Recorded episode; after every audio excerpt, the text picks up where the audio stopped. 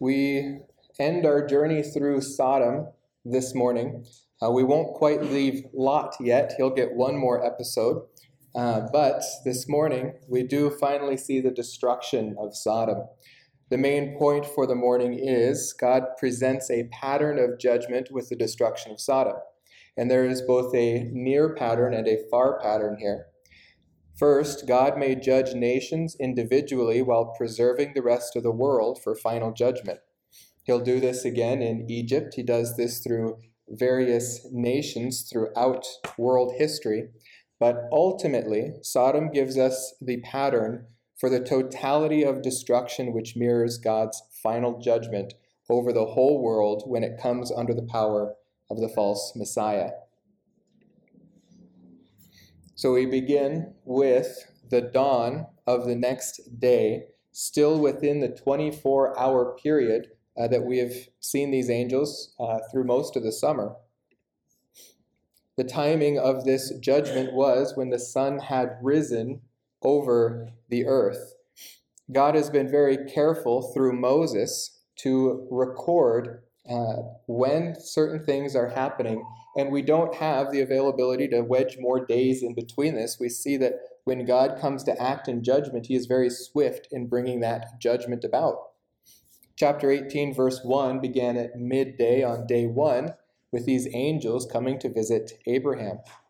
Later in that afternoon, these angels turned toward Sodom, at least two of them, while the third remained behind with Abraham to speak with him. And this is that back and forth dialogue that God had with Abraham about if there are fifty in the city, if there are forty-five, if there are forty, will you spare it? And Abraham's plea that God live up to his own character and righteousness and not judge the righteous the same way he judges the wicked. Later in that afternoon, God and Abraham part ways. And then in the evening, these angels meet Lot at Sodom.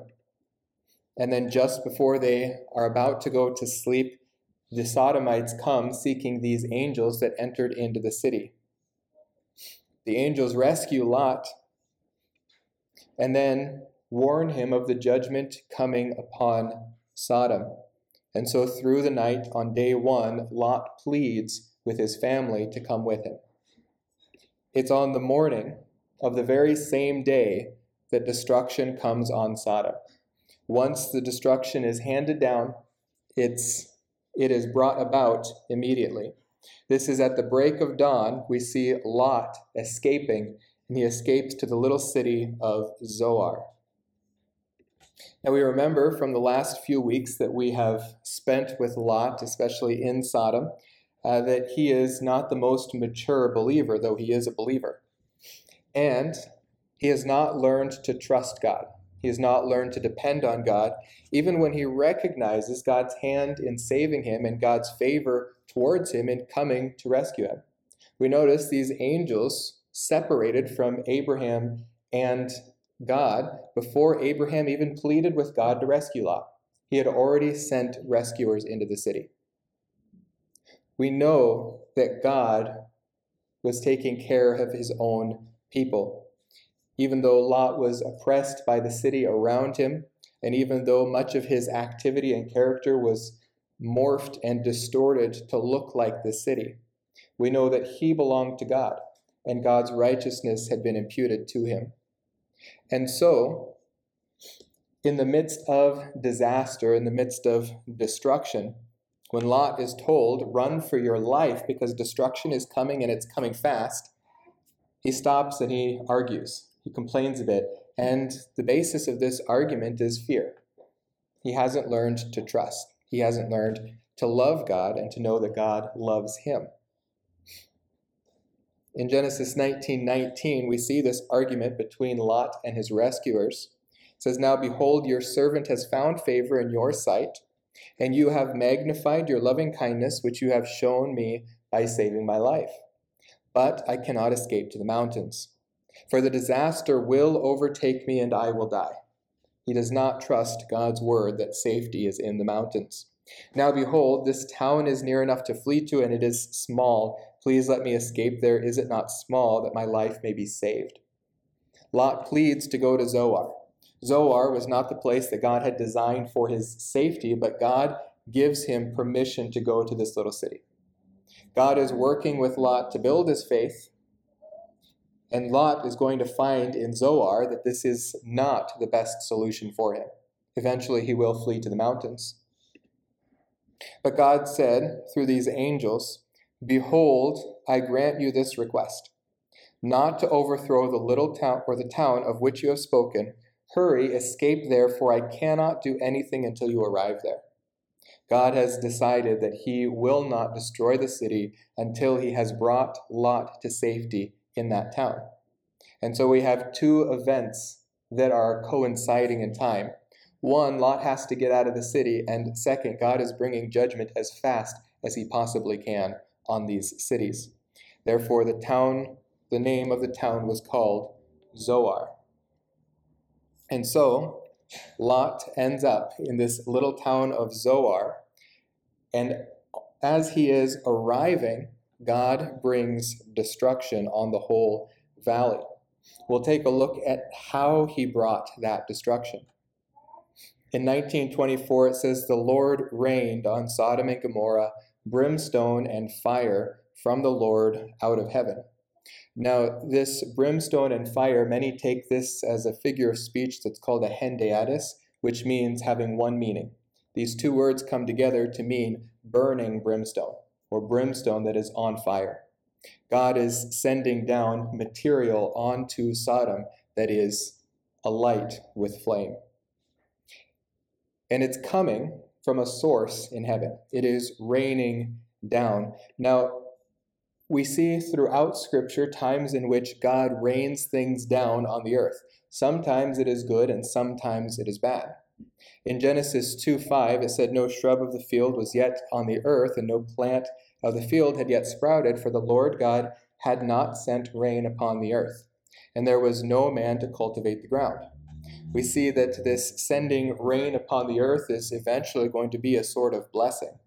Until the flood, the ground was watered by a mist, uh, but rain was eventually going to be the means by which God would nourish the ground. But in Genesis seven four, we see the same rain becoming a judgment. "For after seven more days, I will send rain on the earth forty days and forty nights, and I will blot out from the face of the land every living thing that I have made."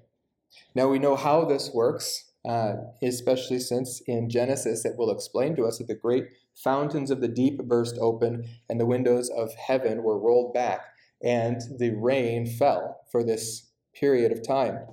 But this was a divine act of God. God can use either supernatural processes, or he can supernaturally use the physical processes of this world. But either way, the source of the judgment comes from God. In Exodus nine twenty-three, we see the judgment of Egypt. Moses stretches out his staff toward the sky. The Lord sent thunder and hail, and fire ran down to the earth. The Lord rained hail on the land of Egypt. So there was hail and fire flashing continually in the midst of the hail, very severe, such as had not been in the land of Egypt since it became a nation. And the hail struck all that was in the field through all the land of Egypt, both man and beast.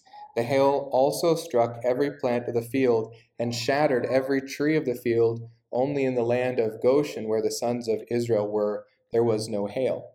So we see as well that God, in sending these judgments, is able to surgically separate the righteous from the wicked. He is able to target so that there are no accidents in these judgments. Nobody is swept away on accident. In Psalm seventy-eight twenty-three, we see that in the same action, he can bring both blessing and judgment. "Yet he commanded the clouds above and opened the doors of heaven, and he rained down manna upon them to eat, and gave them food from heaven. Man did eat the bread of angels. He sent them food in abundance. Then the Lord said to Moses, Behold, I will rain bread from heaven for you, and the people shall go out and gather a day's portion every day, that I may test them whether or not they will walk in my instruction. Well, guess what? They fail the test, and God uses the same means to bring judgment. When he rained down meat upon them like the dust, even winged fowl like the sand of the seas, then he let them fall in the midst of their camp, round about their dwellings, so they ate and were filled, and their desire he gave to them. He's letting every man do what he would judge right in his own eyes. When they said, we're sick of this manna, we're sick of this provision of God, God, give us something different that we judge better. God, in, in an act of what seems like irony, sends them just a torrential downpour of birds, filling their camp, and just like the manna, rotting at a given point. They eat so much that they don't want to eat anymore. They engorge themselves on their desires. But not only that, before they had satisfied their desire, while their food was in their mouths, the anger of God rose against them and killed some of their stoutest ones and subdued the choicest men of Israel. Psalm eleven six reminds us, upon the wicked he will rain snares.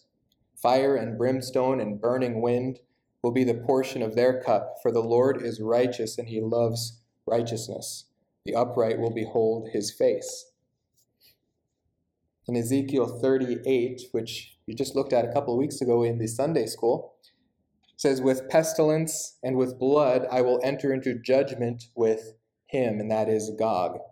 And I will rain on him and on his troops and on the many peoples who are with him a torrential rain with hailstones, fire, and brimstone. I will magnify myself, sanctify myself, and make myself known in the sight of many nations, and they will know that I am the Lord. So this is not an unusual kind of judgment for the Lord. It's not an unusual act for him to send down from heaven. Um, in fact, in In this Psalm seventy-eight, must be verse twenty-six, the one I skipped, he says that he changed the directions of the wind to naturally bring these birds toward that place. He didn't artificially craft birds in the sky and dump them on Israel.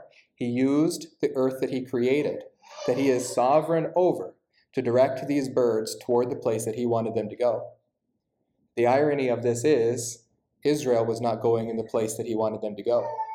As he was directing them, they were refusing. But the rest of creation is obeying God. They are acting against him. Here in Sodom, we have men acting against God, acting against his will. And just like he did with the sons of Israel, just like he did with Noah when he used the earth to destroy them, he's about to use the earth to destroy them. And so the Lord rained on Sodom and Gomorrah brimstone and fire from the Lord out of heaven. Now we have a curiosity here that the Lord is mentioned twice. And oddly enough, it seems like two different persons. Now some, like John Calvin, have just rationalized this as emphatic. He's mentioning himself twice to emphasize the source is the Lord. Now, John Calvin is a Trinitarian. He does understand the Trinity, but he doesn't see it in this passage. However, this has been a passage of debate among Jewish rabbis for millennia because they simply cannot get around the fact that there are two persons here. There are two beings, and they, knowing Hebrew, understand this. They don't get around it by saying it's simply emphasis, because naming the Lord and then giving the action, especially putting it before the verb, as it is here, already gives it enough emphasis. But they recognize that there are two beings here. They come up with explanations such as, well, one is the angel Gabriel being called the Lord because the Lord had sent him. This is not a very good explanation. We cannot find another place in Scripture where this occurs. Some might say that it is the angelic host that God is consulting with. Well, this seems to be a handy explanation, but that's nowhere in the text. The simple fact of the matter is we have the Lord, an agent on earth, bringing down brimstone and fire from the source, the Lord God the Father in heaven. God the Son bringing the judgment, God the Father providing the judgment. This is a text in which we've got two of the three persons of the Godhead. And they match the functions of these two members of the Godhead. In John five twenty-two, we read concerning Jesus, "For not even the Father judges anyone, but he has given all judgment to the Son, so that all will honor the Son, even as they honor the Father.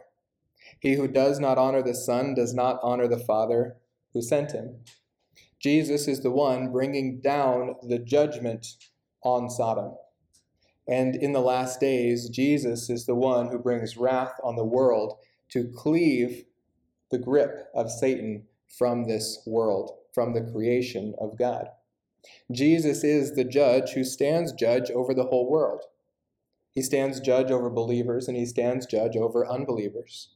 For believers, their judgment is for rewards. For unbelievers, their judgment is for punishment. In Second Corinthians five ten, Paul, speaking to believers, says, "We must all appear before the judgment seat of Christ." This is the bema seat that we will be present at immediately after the rapture. Before the judgment seat of Christ, so that each one may be recompensed, rewarded, given, for his deeds in the body, according to what he has done, whether good or bad. If bad, they will suffer loss. If good, they will suffer, or they will receive reward. First Corinthians three tells us about this. There's not going to be penal judgments at the bema seat of Christ. No one will be punished and whipped and castigated or thrown into outer darkness. But some will suffer a loss of reward, those potential rewards that they could have earned in the body of Christ were they in fellowship and producing fruit or bearing fruit. But in Matthew twenty-five, verse thirty-one, Jesus himself speaks of the judgment that he will bring on the earth when he returns. You see, there will be a few different groups that need judgment and that need a different judgment than just one big conglomerate judgment. We saw that believers are judged separately. In fact, they're judged at least seven years before any other judgments take place. Here at the end of the tribulation period, when Christ returns, he's got two different groups of mortal beings to judge. He has the Gentiles and he has the Jews, which he judges separately on the earth. And then he will have the resurrected Israel to judge as well. But in Matthew twenty-five thirty-one, he's dealing with the nations, the Gentiles. The Gentiles who are alive on the earth when he returns, when he brings the judgment that he is patterning in Sodom on the whole world.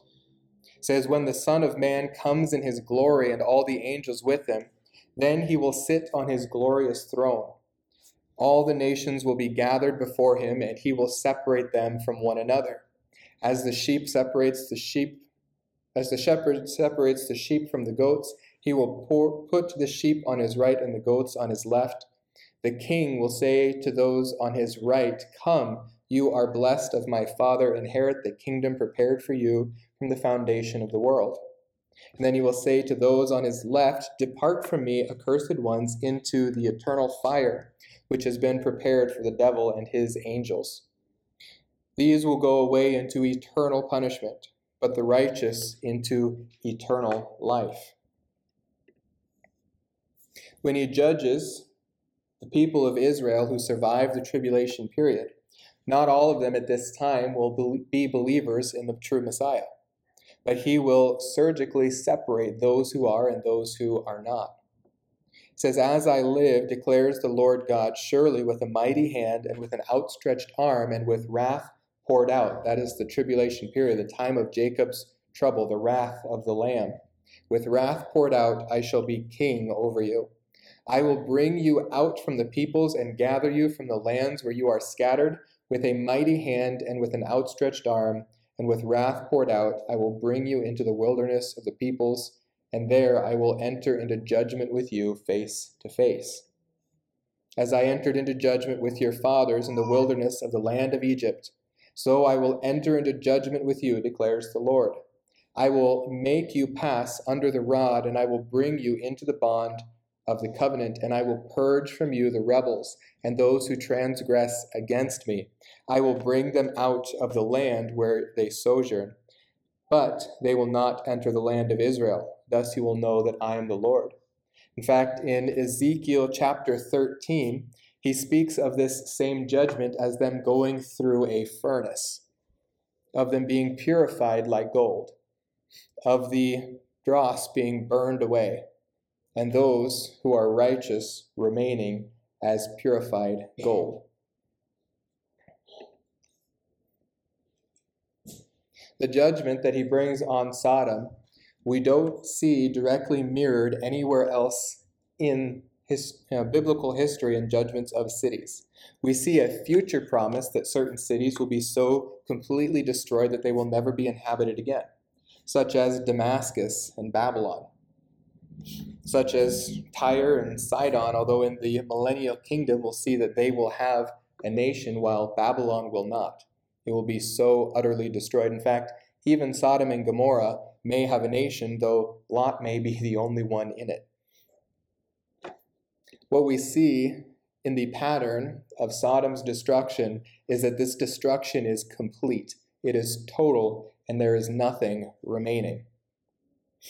In Genesis nineteen twenty-five, Moses records that he overthrew those cities and all the valley and all the inhabitants of the cities and what grew on the ground. Now this term for overthrew or overthrowing, yahafak in the Hebrew, means to change completely or to turn upside down, to flip over. It's used a lot in Leviticus when something changes from one thing to another, such as a uh, a garment that gets a mark of leprosy, and it changes from a clean garment to a filthy garment. It's also used for when something like water turns to blood. It changes completely what it was, and now it is something different. What changes here in the cities is once they were, they existed, and now they do not. They were turned upside down. In fact, this uses a similar uh, phrase in the Greek uh, as we see for the flood, where the flood uses the Greek term cataclysmos, or a cataclysm, every time that it is spoken of. This overthrow of Sodom and Gomorrah uses catastrophe, or a catastrophe, every time it is spoken of. A similar total judgment as the flood. Now it says that he overthrew or turned upside down those cities and all the valley, or the circle of the Jordan. Now the Jordan Valley is a very, very unique geographical place on the earth. We know that God prepared this judgment ahead of time, knowing what would occur here, and he even set these foundations of the earth before the flood, and knowing that the flood would come, he set the judgment and prepared it for Sodom as well. And the whole earth he has designed and waiting for the final judgment from the wrath of the Lamb as well. But the Dead Sea and the whole Jordan Valley, interestingly enough, is set along one of the biggest uh, volcanic rifts in the entire world, the African Rift Valley. This is the same fault line that Kilimanjaro is on, and historically, it's been very active. In fact, if you go up to the north of the Dead Sea, around the Sea of Galilee, the Golan Heights is a volcanic mountain range. In fact, when you go up and you're traveling through those hills, you see these big volcanic craters that are now filled with vegetation, but at one time were active. And many of the structures up in uh, the Sea of Galilee are built out of basalt rather than sandstone or limestone or anything else that they have available in Israel, because it is volcanic. But despite the fact that it is on this rift valley, there is no evidence anywhere in the lower Jordan Valley of volcanic activity. There are no lava flows that we can find. There is no evidence of any such thing. But what we do have, not tectonics, but a lot of gases underneath this region. After the flood, as the waters began to recede, we see that this valley closed off. and became one of the deepest valleys because it was closed off and it became very hot and evaporated. But it was constantly still fed by the mountain ranges in the north and the Sea of Galilee and the Jordan River. Now in Genesis six thirteen, we see how God brought this judgment on the earth in Noah's day. God said to Noah, "The end of all flesh has come before me. The earth is filled with violence because of them, and behold, I am about to destroy them with the earth," using the earth itself that they had corrupted, using the land that they had destroyed to destroy them. It says, in the six hundredth year of Noah's life, in the second month, on the seventh day of the month, on the same day, all the fountains of the great deep burst open. The floodgates of the sky were opened, and rain fell on the earth for forty days and forty nights. One explanation for the destruction at Babylon, though not volcanic, would be an earthquake on this rift valley with the gases that are beneath it. We see in Genesis fourteen, now the valley of Siddim, which is the Dead Sea, was full of tar pits, and the kings of Sodom and Gomorrah fled, and they fell into them, and those who survived fled to the hill country. These tar pits have explosive gases in them. In fact, if you move just a bit north of Israel to Azerbaijan, they are well known for what are called mud volcanoes. These are not hot, these are not volcanic, but they are pits that will often explode because of the gases in them. Now, naturally, if you have God supernaturally raining down fire from heaven, coinciding with an earthquake to set all these gases free, what you get is an explosion. And in fact, we see no evidence of volcanic activity in the Jordan Valley, but what we do see is, uh, is similar traces to what we find in places like Japan after an atomic bomb has gone off. We see sand turned into glass. We see items that have flown away from a central explosive point embedded into the walls of the valley. We see entire cities overthrown as if they have simply exploded. Some say that this may have been a meteor that God threw down. Others think it might be an earthquake. Either instance is perfectly plausible. What we do know is it created yet another very unique geographical uh, element to the Earth's surface.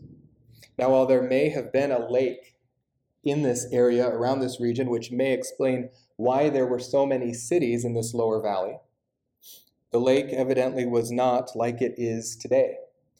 The Jordan River used to flow freely from the Sea of Galilee down the valley through whatever lake was in the southern valley and then continued down all the way to the Gulf of uh, Aqaba or Eilat in Israel.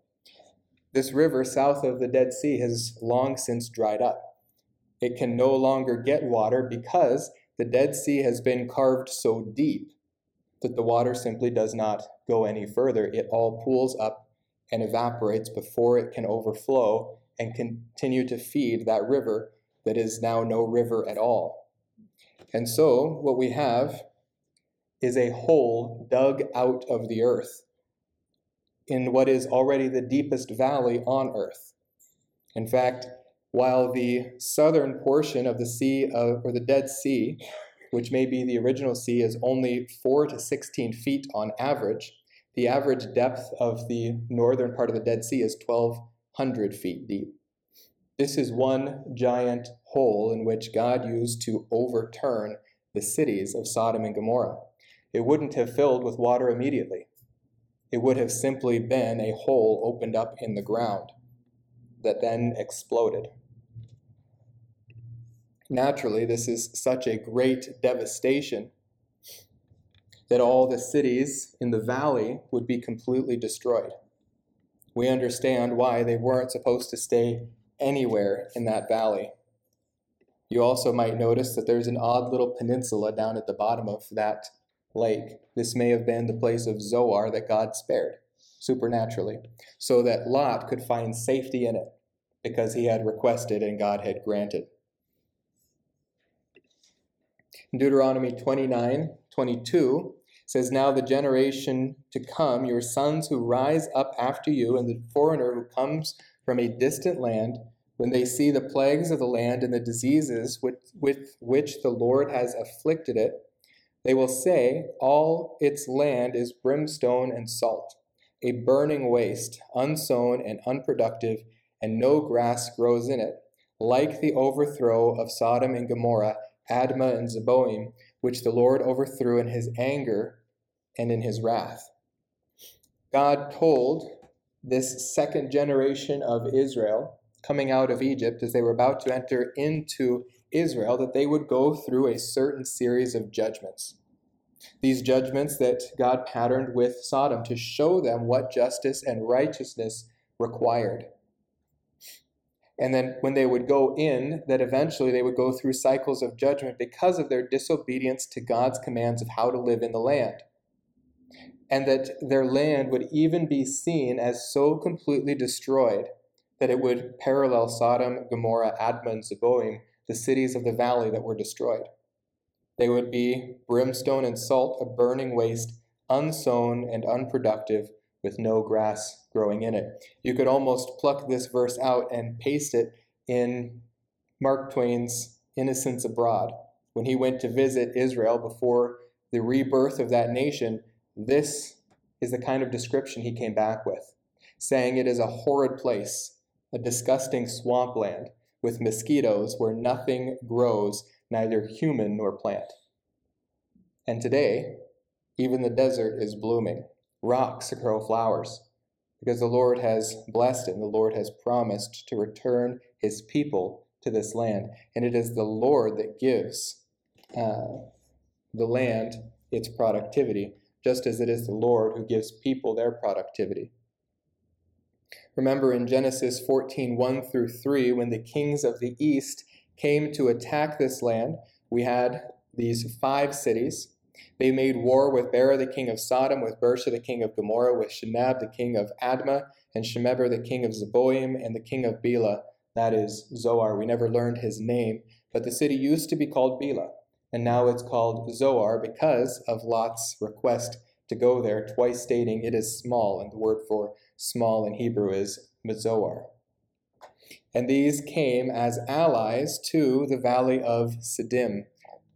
That is the Salt Sea.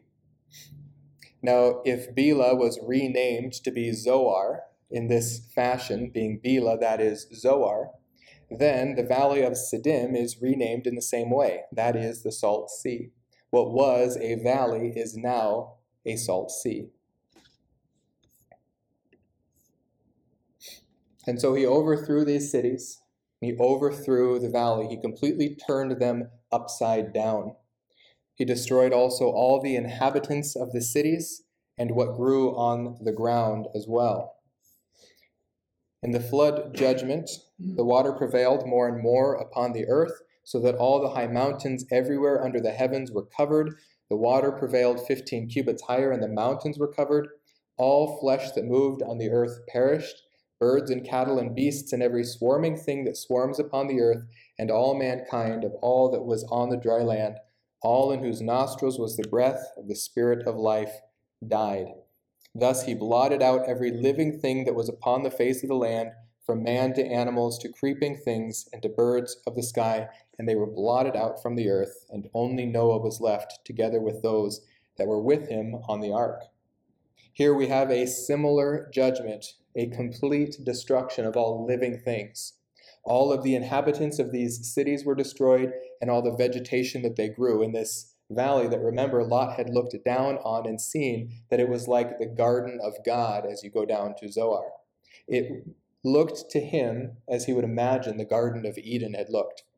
And this is what God destroyed in the judgment of Sodom and Gomorrah. And if you go there today, it is a wasteland. It is, in fact, in all of that northern part of Israel, north of the Negev, the only part that is simply unpleasant to be at. It is dry, despite the fact of being a gigantic body of water. The water gives no relief. It brings no coolness to the air. It is thousands of feet below sea level, and you can't drink the water, It burns to go in the water. Now, someday if you go, try floating in it, but not if you have a sunburn. Uh, it hurts. It is just not a pleasant place to be. It is beautiful, I'll give you that, but it is not pleasant.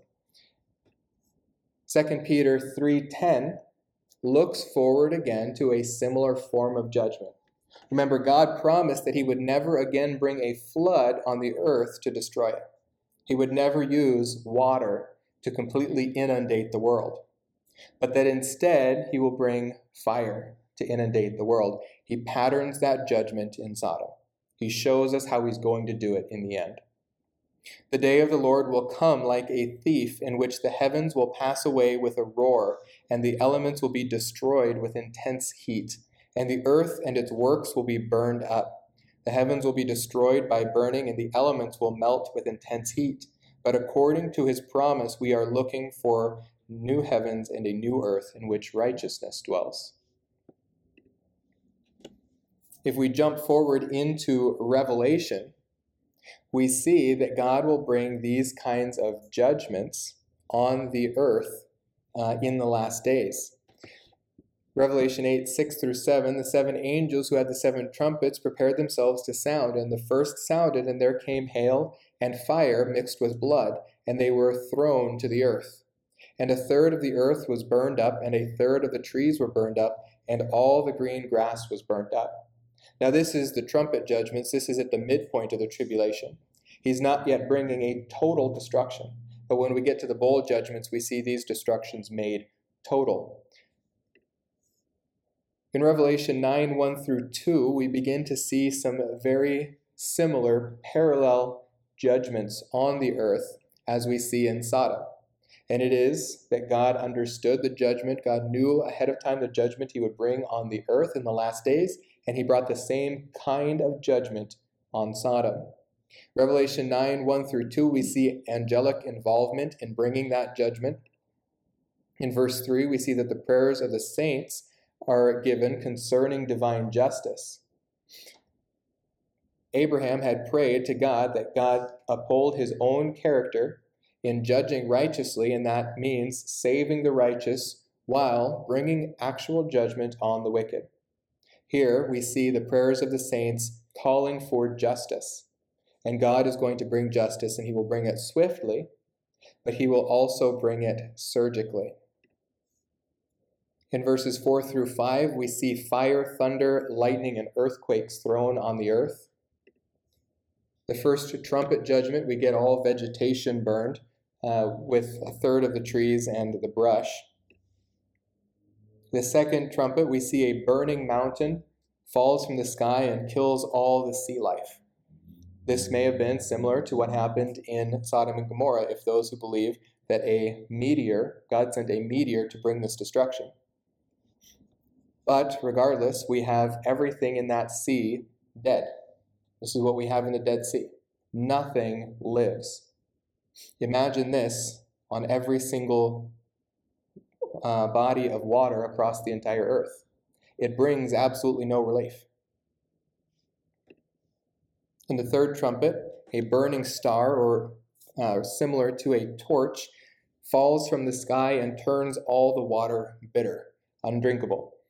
You don't want to drink the water from the Dead Sea either. This is the kind of bitterness and burning that God is going to bring on the earth in these trumpet judgments. Fourth and fifth judgments bring darkness, smoke, and the opening up of a pit. And the sixth trumpet, fire-breathing horses with brimstone breastplates. Now that's not to say that we reinterpret what happened in Sodom and Gomorrah based on Revelation. But we see God's pattern in bringing judgment. We see that he has presented ahead of time a pattern so that when we look into Revelation and we see how he is going to judge, we understand the literalness of what he will do. We understand that these are real judgments, real fire, real burning, real thunder, lightning, earthquakes, just like he has done in the past. In Revelation sixteen two, moving forward into the bowl judgments, says the second angel poured out his bowl into the sea, and it became like that of a dead man, and every living thing in the sea died. Now remember, when God brought the judgment of the flood in the days of Noah, everything died except the sea life and the vegetation. Noah didn't bring any vegetation other than what they would eat onto the uh, boat. He also did not bring any sea life. God preserved them through this judgment. What Noah brought on the boat was those things that lived with him on land, and the birds of the sky, the things that would not survive in the water. But some things survive water, nothing survives fire. God is bringing fire, and he is bringing a total destruction. And he makes a point in Revelation sixteen, towards the end of these judgments, the bold judgments, that he also this time killed everything in the sea. In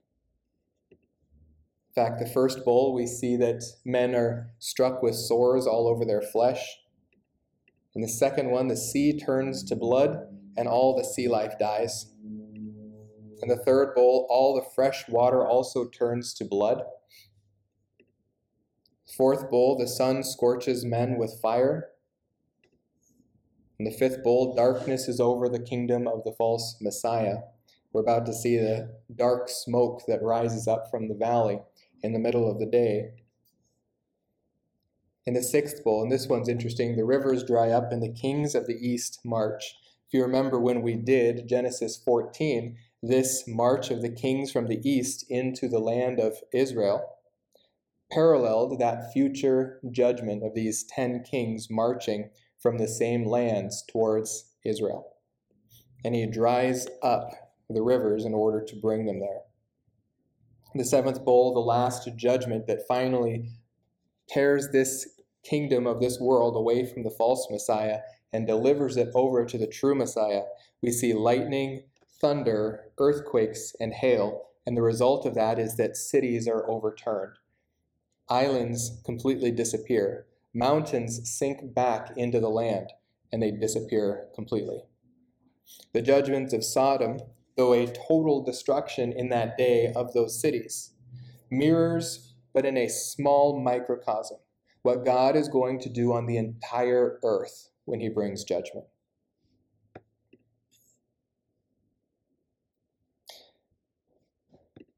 Now we do get a note in here about what happened to Lot's wife. In fact, for all that, uh, all the talk about her, she only gets really one verse here. When she could have been mentioned earlier, she is absent from the text. Um, it's here that she's mentioned, and she's not named either. And that way, she's kind of like Noah's wife. We don't know her name. Um, but his wife, from behind him, looked back, and she became a pillar of salt. Now we see, first of all, that she was lagging behind him. She didn't look behind him, but she was positionally behind him in the judgment.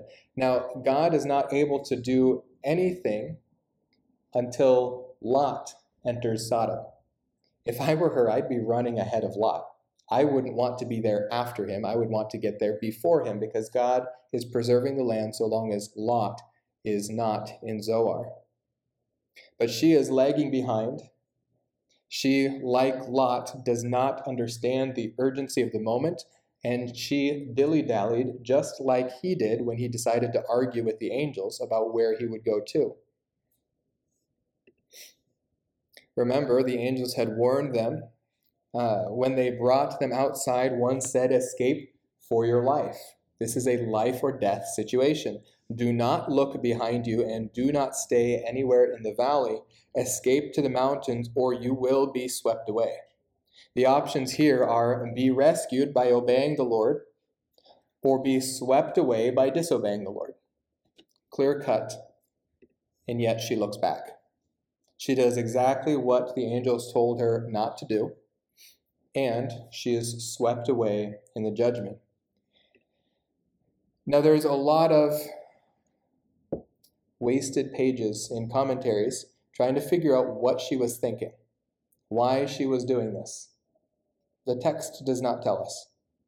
The closest we come is perhaps in Luke seventeen, when the Lord himself is speaking about this judgment and again paralleling it to the judgment that is to come.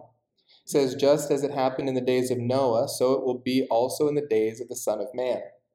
They were eating, they were drinking, they were marrying, they were being given in marriage, until the day that Noah entered the ark, and the flood came and destroyed them all. And it was the same as happened in the days of Lot. They were eating, they were drinking, they were buying, they were selling, they were planting, they were building." Now, interestingly, we see what was happening in the days of Noah. We see what was happening in the days of Lot in Sodom, and it says this is what it's going to be like in the future days as well. We understand better what it was like in Noah's day because we get so much detail here about what exactly was going on in Lot's day, but also what will happen in the future. But continuing here, on the day that Lot went out of Sodom, it rained fire and brimstone from heaven and destroyed them all. It will be just the same on the day that the Son of Man is revealed. And on that day, the one who is on the housetop and whose goods are in the house must not go down to take them out. And likewise, the one who is in the field must not turn back. Now, remember last week when we talked about these two different warnings that Israel had been given in the Olivet Discourse. One was concerning the temple in their own day. When they saw it surrounded by armies, they were to flee. They were to get out immediately and not to waste a moment. Also, he told them of the future coming of the false Messiah.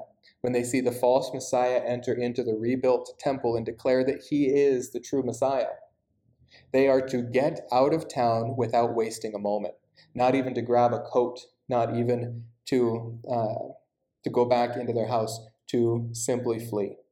Here they are told as well that on the day that the Lord is revealed, uh, anyone who is left there will be judged. To those who are not Uh, those who do not possess the righteousness of Christ will be judged with death. That is the coming of the final day of grace. The day that the Lord is revealed in judgment, grace is over. It is the end of God's extending salvation, and he comes in judgment.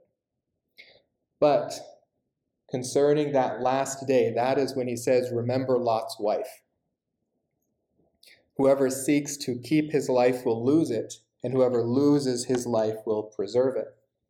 Now those who were in the city during the surrounding by armies were in the city because they were trying to continue to be part of the religious system of the Mosaic Law, which had been completed and fulfilled in Christ.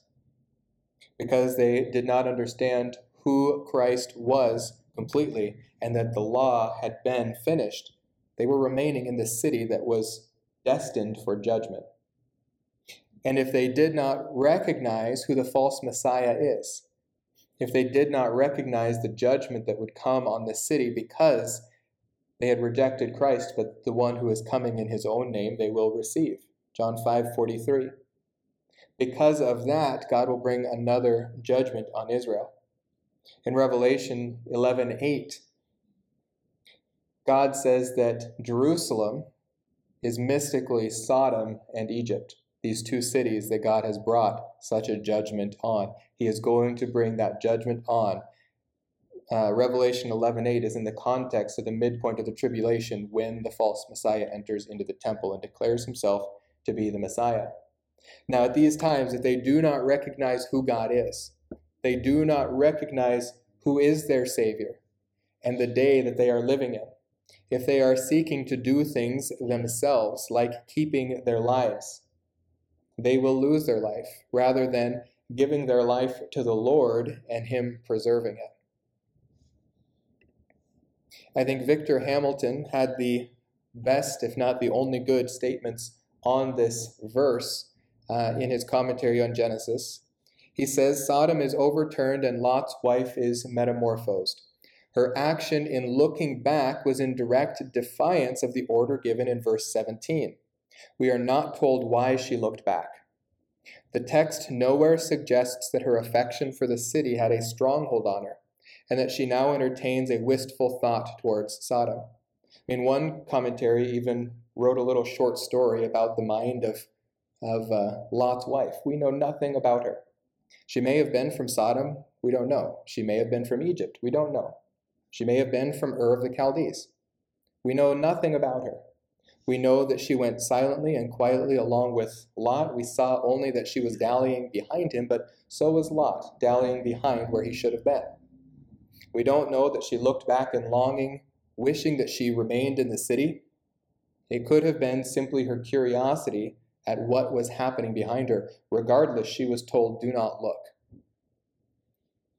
This isn't the only place in Scripture that when judgment is brought, darkness also covers the scene. Now, Abraham is going to look out over the cliffside, but it is going to be covered in black smoke. He himself will not be able to look on the specifics of the judgment. But Lot and Lot's wife are in the midst of the judgment and being preserved from it. God says, do not look at this judgment. When Christ is crucified on the cross, God brings pitch black over the scene so that no one can look at the sufferings of Christ. The moment where he is bearing the judgment for the whole world, where he is bearing the sins of the whole world, God says this is not something that man should look on. But here, Lot's wife decides she is going to look at the thing that God told her not to look at. Judgment being brought down on these cities. Perhaps she looked back simply because of the noise and the bright horizon of the city behind her. But if that is the case, why does she lose her life? She lost her life for only one reason, because she overtly ignored the directives of verse seventeen, which admittedly was directed just to Lot. But guess what else was directed just to one individual with the responsibility of his wife obeying as well? The Lord God commanded the man, saying, from any tree of the garden you may eat freely, but from the tree of the knowledge of good and evil you shall not eat. From the day that you eat from it, you will surely die. These were all singular commands given to Adam. And the result was he told his wife about this command from the Lord, and she disobeyed it. Similarly, actually this is Genesis nineteen seventeen, not seven twenty-three. The angels say, escape, singular, speaking to Lot, for your life. Do not look behind you. Do not stay anywhere in the valley. Escape to the mountains, or you will be swept away. But this command transfers to his wife as well, and she disobeys it. And so in spite of the messenger's al-tabit, which means do not look back, what Lot's wife did, tabet, she looked behind. She did exactly the verb that they said do not do. And so before divine judgment, there is only the possibility of being smitten or escaping. There is no third alternative. And if she is disobedient in this area, she falls into the category of smitten. She is not escaping. The result was that she became a pillar of salt. Now, this is one of the most curious passages, I think, in at least all of Genesis, if not all of the Old Testament and New Testament. Uh, how did she become salt? Notice we tend to add in here a few words. We tend to add in our minds, God turned her into a pillar of salt. The text doesn't say that. The result of her looking back, the natural consequences of what she did, was that God swept her away in the same judgment that he was bringing on the cities. Yes, she turned into a pillar of salt. This may not have been by divine fiat of uh, transforming all of her molecules into salt molecules. And in order for God's word to be true, that's not necessary. However, it is not beyond the power of God to do that. But the verse does not say that God turned her into a pillar of salt. This appears as a natural consequence of disobeying God's direct command. And also, it says that she became a pillar of salt. It does not say that in one moment she was not salt and the next moment she was salt. But through process, whatever that process may have been, the result was she turned into salt. This happens to just about anything in the Dead Sea and in that entire region. In fact, there is an abundance of salt. And in the southern region near Zoar, there is a mountain of salt that is about seven miles long. So much salt in that area that in such an explosion as may have occurred in Sodom, these or this salt would have been flying through the air, burning. And if you get swept up in that cloud, you turn into salt. This is a dress that they dipped in the Dead Sea and pulled it up a few days later, maybe a few weeks later, and it had completely turned to salt. Now, the dress is still in there somewhere, but when you're looking at this, this is a dress made of salt. And when you're looking at Lot's wife, perhaps she was still in there. But all that could be seen was a pillar of salt, because she was swept away in the judgment. She was not in the pit in the explosion, but the judgment caught up to her because she was disobedient to the direct commands of God of how to be saved. Finally, we end then with the solemn scene, the summary of what occurred here. And what begins is the surveillance of Abraham. Again, interestingly, this comes immediately after Lot's wife was killed for looking. We see God's man, Abraham, not killed for looking. But remember what God had told Abraham, or what God had discussed with the angels before revealing this to Abraham. The Lord said, "Shall I hide from Abraham what I am about to do? Since Abraham will surely become a great and mighty nation, and in him all the nations of the earth will be blessed."